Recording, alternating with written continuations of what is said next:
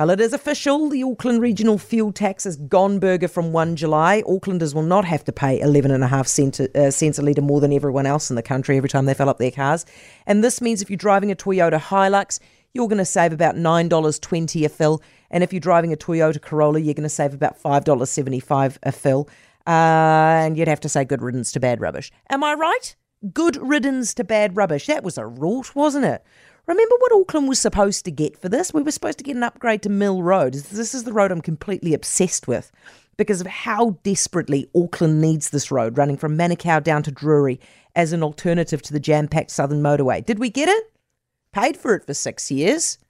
Did we get it? No, of course we didn't get it. Did we get the Lake Road upgrade that we've been talking about since at least 2017? No, we didn't get that. Did we get the Glenvar Road upgrade that we've been talking about since at least 2016? No, we didn't get that, and the list goes on.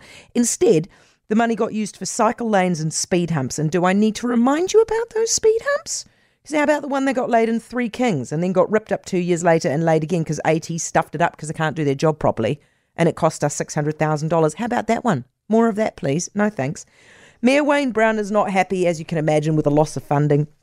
He's released a list of progress projects at the end of a press release. I'm not entirely sure what this list is because there's no actual explanation for it. But I, I, the inference I think is these are the projects that are going to get cut because they haven't got the funding. Let me read you some: Mangere West Cycleway, road safety program including high risk intersections, safe speeds program aimed at reducing vehicle speeds near schools small scale projects to improve local cycling connections, new low cost cycleways to improve safety and travel options, upgrades to multi mode roads, paths, and intersections to support kāinga ora. Who's going to cry any tears about that? Literally no one.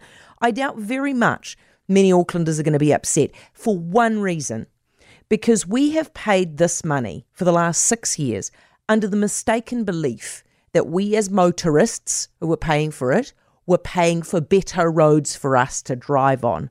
We did not get better roads for us to drive on. Instead, what we got was AT squandering the money on their own inability to just construct a basic pedestrian crossing. But more importantly, what we got was a city that is now more difficult to drive around, more congested than before. So, as far as I can see, very, very little has improved for what we've paid. Much of what we're seeing is much, much worse. So, I'm very happy to defund Auckland Transport.